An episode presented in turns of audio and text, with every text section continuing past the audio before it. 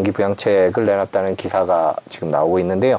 팀장님, 그 일단 중국 정부가 경기 부양책에 나섰다라는 기사 나왔는데 그 내용에 대해서 좀 평가를 해주시죠. 어, 경기 부양책을 일단 두 가지 카테고리로 좀 나눠서 볼 필요는 있을 네. 것 같아요. 중국은 통화 정책을 했는가 아니면 재정 정책을 했는가. 그러니까 정부가 돈을 썼다라고 하면 대대적인 경기 부양책이 맞습니다. 근데 통화 정책은 지금 중국의 경기 현황을 봤을 때 대대적인 부양이라고 보긴 어렵고요. 또 더군다나 중국이 기준금리 발표할 때 두 가지를 같이 발표하거든요. 1년물이랑 5년물을 발표하는데 지금 문제가 되고 있는 부동산 시장을 정말 굉장히 걱정한다라고 하면 5년물을 같이 내렸어야 되는데 5년물은 동결했습니다.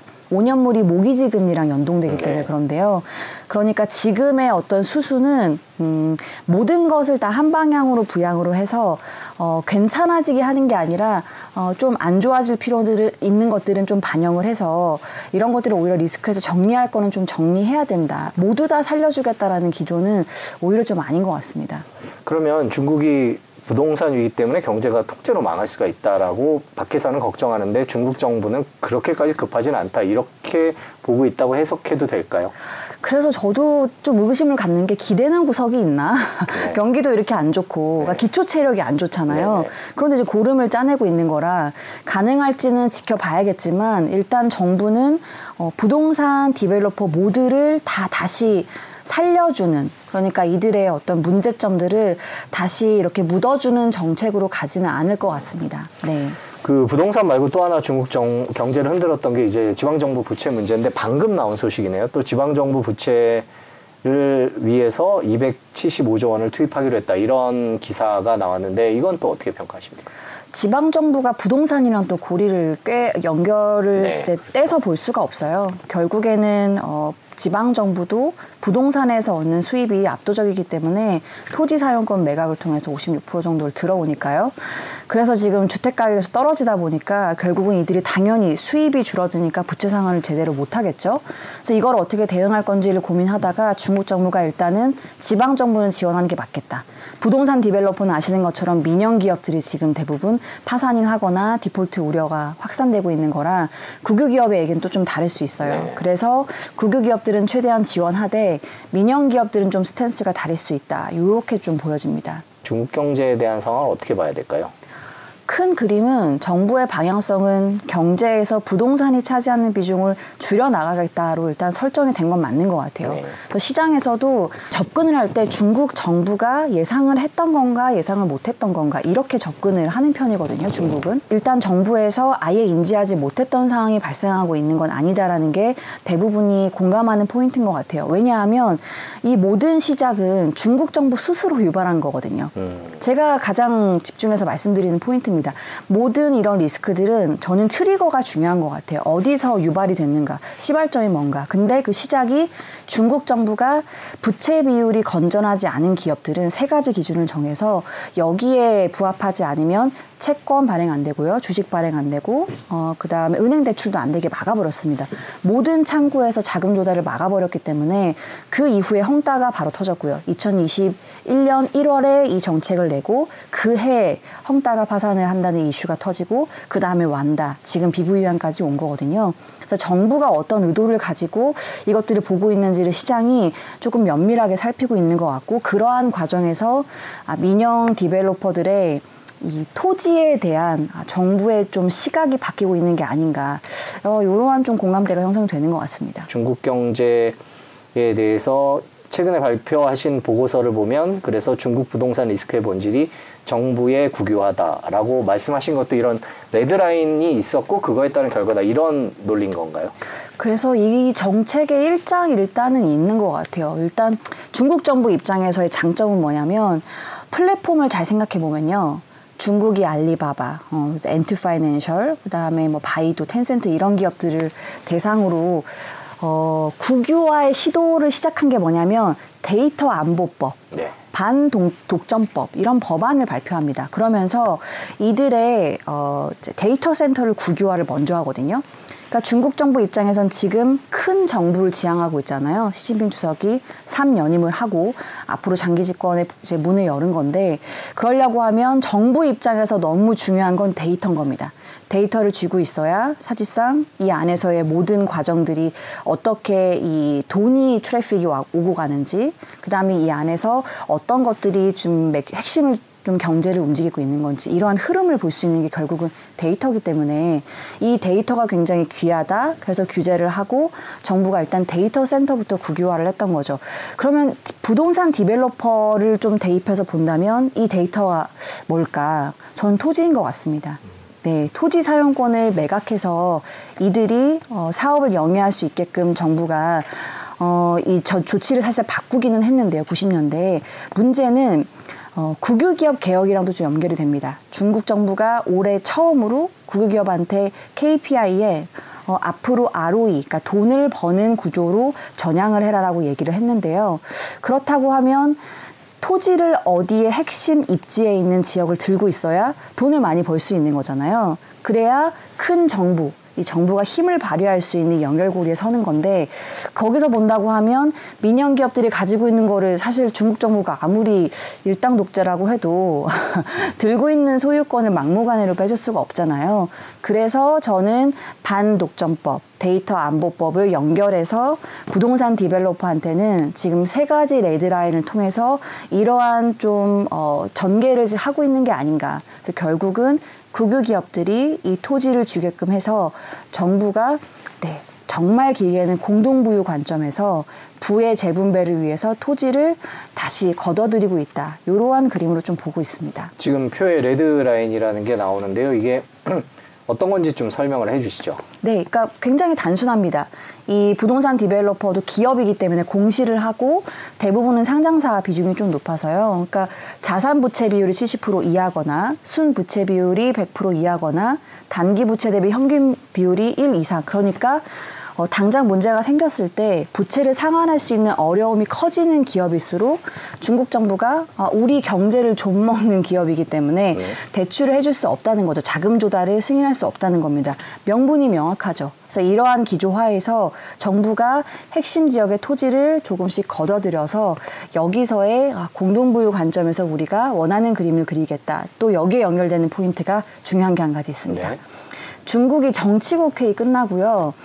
사실 부동산은 투기 대상이 아니다. 요 문구가 빠져서 다들, 다들 많이 기대를 하셨거든요. 근데 제가 거기서 집중했던 건 부동산 시장에 수요와 공급에서 큰 변화가 생겼다라고 언급을 처음 했어요. 역대 이런 문구가 없었는데 네. 여기서 핵심은 저는 결국은 수요인 것 같아요.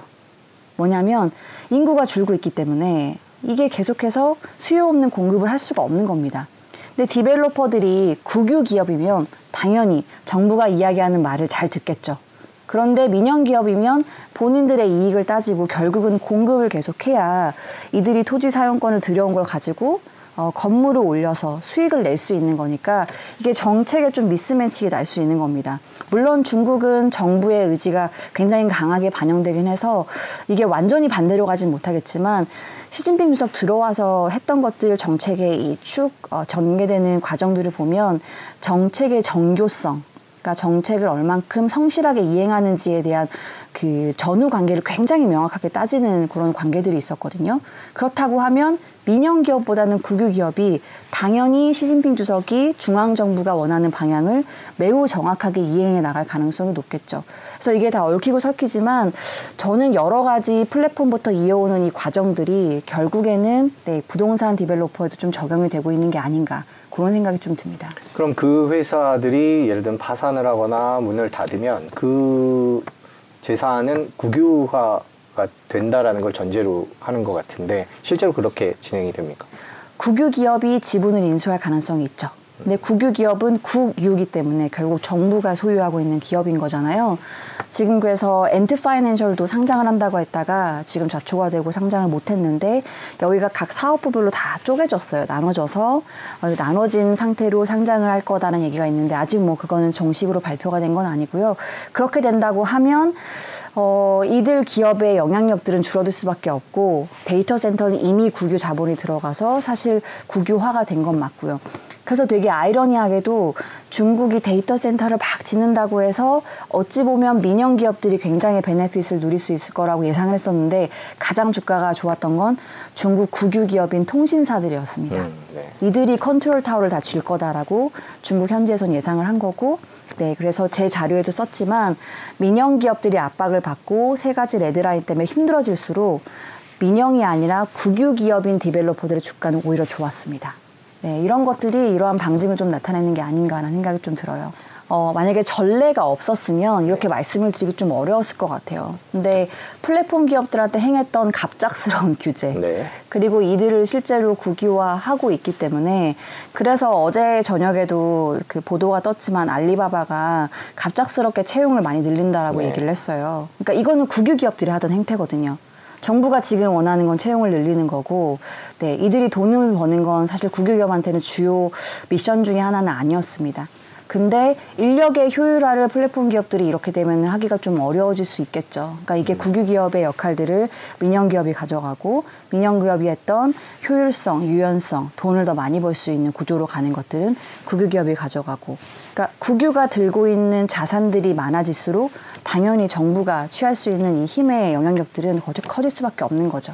네, 전례가 있었다라는 측면에서 음, 중국 정부가 그런 시도를 할 수 있겠다라는 생각이 들지만 반면에 또 드는 생각은 그러기에는 리스크가 너무 큰 거 아닌가 이런 회사들을 이런 큰 부동산 회사들을 어렵게 함으로써 실제로 외신에서는 이제 뭐 subprime mortgage 미국 그 subprime mortgage 사태처럼 되는 거 아니냐 아니면 또 뭐 Lehman Brothers처럼 되는 거 아니냐 그러면서 이게 확산되는 거를 우려하고 있거든요. 그럴 우려는 없다고 보시는 건가요? 아니요, 그렇진 않습니다. 가능성이 좀 있어 보이긴 해요. 그래서 저도 중국에 대한 리스크 점검을 사실은 굉장히 3년 내내 코로나가 터지고 했었는데 네. 당분간 좀 더 할 필요성은 있을 것 같아요. 왜냐하면 중국의 이 기초 체력이 상당히 좋으면 그러니까 항생제 같은 거 먹으면 기초 체력이 안 좋으면 다른 데또 문제가 생기잖아요. 중국도 지금 그런 상황인 것 같아요. 스스로 문제를 인식하고 이거를 이제 처방약을 주고 있기는 한데 워낙 지금 상태가 안 좋다 보니 경기가 reopening 이후에 효과가 올라오는 게 안 보였다 보니 이런 문제가 생겼을 때 어디서 파급 효과가 생길지 모르는 가능성은 좀 있습니다. 이 정책이 2021년에 1월 달에 처음 발표가 됐는데 그때 이후로 뭐가 있었냐면 중국이 전력난이 굉장히 심각하게 왔었고요. 그 다음에 그 다음에 기억하시겠지만 중국이 어, 대도시를 봉쇄하기 시작했습니다. 그러다 보니까 GDP에서 기여도가 높은 지역들을 계속해서 봉쇄하면서 경기가 당연히 더 하방 압력이 커질 수밖에 없죠. 그러면 이러한 부동산의 부채 리스크를 컨트롤하고 싶지만 이런 것들이 문제가 생기면 대응을 못하는 부분들이 생길 수도 있습니다. 그래서 그런 것들은 좀 모니터링이 필요하다. 다만 지금까지 제가 본 데이터상으로는 시스템 리스크로 가지는 않을 것 같다라는 근거들이 몇 가지 말씀드려요. 이게 subprime mortgage랑 비교해서 보기가 조금 어려운 게 뭐냐면요. 일단은 서프라임 같은 경우에는 글로벌 자금이 다 투자자가 들어왔습니다. 네. 그런데 이번 사태 같은 경우에는 주로 달러 같은 이 대외 채무 비중이 이렇게 크지가 않아요. 그러니까 중국이 지금 굉장히 달러 베이스의 채무가 위험해서 subprime처럼 글로벌 경기에 큰 뭐 crisis를 발생할 수 있는 사태까지 온 거냐? 그건 일단 아니다라는 거고요. 두 번째로는 은행 내에 NPL 그러니까 부실 채권 비율이 굉장히 높아지면 이 문제가 심각해질 수 있습니다. 결국엔 중국의 금융 시스템에서 은행이 가장 중요한데요. 지금 은, 중국의 은행들의 NPL ratio, 부실 채권 비율이 1.6%대밖에 안 됩니다. 물론 이 절대적인 숫자를 저는 뭐 굉장히 신뢰하진 않는데 추세를 저는 신뢰하는 편이거든요. 근데 추세가 2020년 이후에 코로나 때 굉장히 어려웠음에도 불구하고 계속 떨어지고 있어요. 정부가 여기서는 어느 정도 역할을 좀 하지 않았나 싶은데요. 그러다 보니 이 문제가 도미노 현상으로 연결이 돼서 우리가 원, 무서워하는 건 파급 효과가 굉장히 커질 수 있다라는 거잖아요. 그 사태로 번지지는 않을 것 같다 이렇게 보고 있습니다. 네. 결국 중국 기업들, 중국 경제가 움직이는 데 있어 가장 중요한 게 중국의 특성상 시진핑 주석이 어떤 말을 하고 어떤 생각을 하느냐일 텐데요. 지난주에 또 공동 부유를 강조했습니다. 뭐 국유화 얘기도 방금 해주셨습니다만은 지금 이 부동산 위기, 경제 위기 상황에서 공동 부유 어떻게 해석을 해야 될까요? 어, 그러니까 중국이 더더욱이나나 경제보다 정치를 더 중요하게 생각하는 네, 시스템으로 넘어가는 과도기에 있는 건 맞는 것 같습니다. 그래서 경제가 우선시 된다고 하면 지금 코로나 이후에 경기가 이렇게 힘든데 사실 질서 있는 구조 조정을 원한다고 하지만 어려울 수 있죠. 어, 부동산은 워낙 중국에서 GDP 비중도 사실 굉장히 4분의 1 정도를 차지하기 때문에 어, 지금 체력이 안 좋은 상황에서 이걸 정리할 때 생길 수 있는 문제들을 감내하고도 어, 중국 시진핑 주석이 이러한 문제를 해결하겠다. 특히나 공동부의 기조 하에서 이런 것들을 강조하고 있기 때문에 저는 이제 애널리스트이기 때문에 사실 미래를 제가 단정지어서 말씀드릴 수 없지만 과거에 나왔던 사례를 기반으로 해서 말씀을 드리려고 노력하는데 제가 지금 나왔던 사례들에서 가장 걱정하는 포인트는 이게 다른 산업으로 번지는 겁니다. 어, 그거는 제발 발생하지 않기를 바라고 있는데요. 갑작스러운 산업 규제가 중국에 나왔던 걸좀 되새겨보면 제일 첫 번째 했던 게 핀테크였고요. 그 다음이 사교육. 음, 그러면서 게임하고 헬스케어를 했거든요. 그래서 이게 번지는 게 제가 보기에는 가장 큰 우려인데요. 만약에 지금 플랫폼한테 했던 것들이 국유화하는 이 그림이 지금 부동산한테 넘어왔는데 이게 제가 앞에 있었던 선례에 있었던 것 중에 하나의 산업으로 더 확장된다고 하면 그거는 공동부유에 대한 어떤 외국인들, 외국인 투자자분들의 큰 불안감들을 야기하면서 지금보다 조금 더 안 좋은 상황으로 전개될 수 있는 가능성이 있어 보입니다. 그런데 그렇게 하기에는 지금 중국 경제가 버틸 수 있을까라는 생각이 드는데요. 시진핑 주석도 그런 생각을 할 것 같은데요. 근데 국유화를 하는 과정이 어, 중국도 어, 국진 민퇴가 아니라 원래 어, 어, 국, 그 반대였거든요. 여기서 국은 국유기업이고 민은 이제 민간기업을 말하는데 원래는 민간 기업들이 핵심 역할을 할 수 있게 했던 게 덩샤오핑 이후에 했던 어떤 행태들이거든요. 그러니까 시진핑도 지금 처음 가는 길이라서 지금의 어느 정도의 문제점은 좀 감내해야 돼. 이렇게 갈 수 있고 이거를 견제할 수 있는 반대파가 없습니다. 다들 중국 정 아, 시진핑 주석 주도로 해서 사실상 핵심 영향력들이 이렇기 때문에 이렇게 되면 네 중국의 이 그림들이 조금 더 리스키한 방향으로 갈 가능성은 있죠.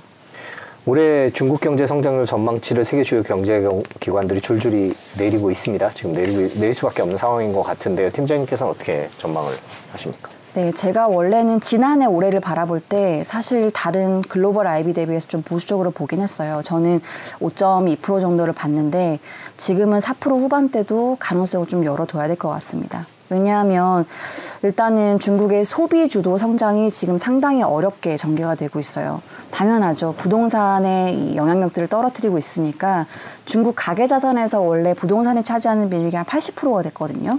근데 코로나 기간 동안에 주택 가격이 떨어지면서 최근 자료 보면 68%까지 떨어졌어요. 가격이 떨어져서. 그러면 가계에서의 소비 여력은 그만큼 혹은 그 이상이 더 줄어들 수밖에 없는 상황이라 여기서의 그림이 순수출 그러니까 내수가 안 좋으면 수출 경기가 좋으면 이걸 상쇄할 수 있는데 그럴 수 있는 상황도 아닙니다 솔직히. 미국이 IRA 법안 같은 거를 규제도 하고 있고 글로벌 경기가 사실은 내년 내후년에 굉장히 좀 좋아진다라는 전망이 우세는 아니기 때문에 그렇다고 하면 사실 중국의 경제 성장률은 저는 중기적으로 어, 그러니까 저는 쟤는 짧은 그림이 아니라 최소 2, 3년 정도는 조금 눈높이를 낮춰서 가져가실 필요는 있다. 다만 중국의 어떤 우려가 도미노 현상으로 번지진 않을 거다. 이렇게 좀 보시는 게 가장 합리적인 수순인 것 같아요.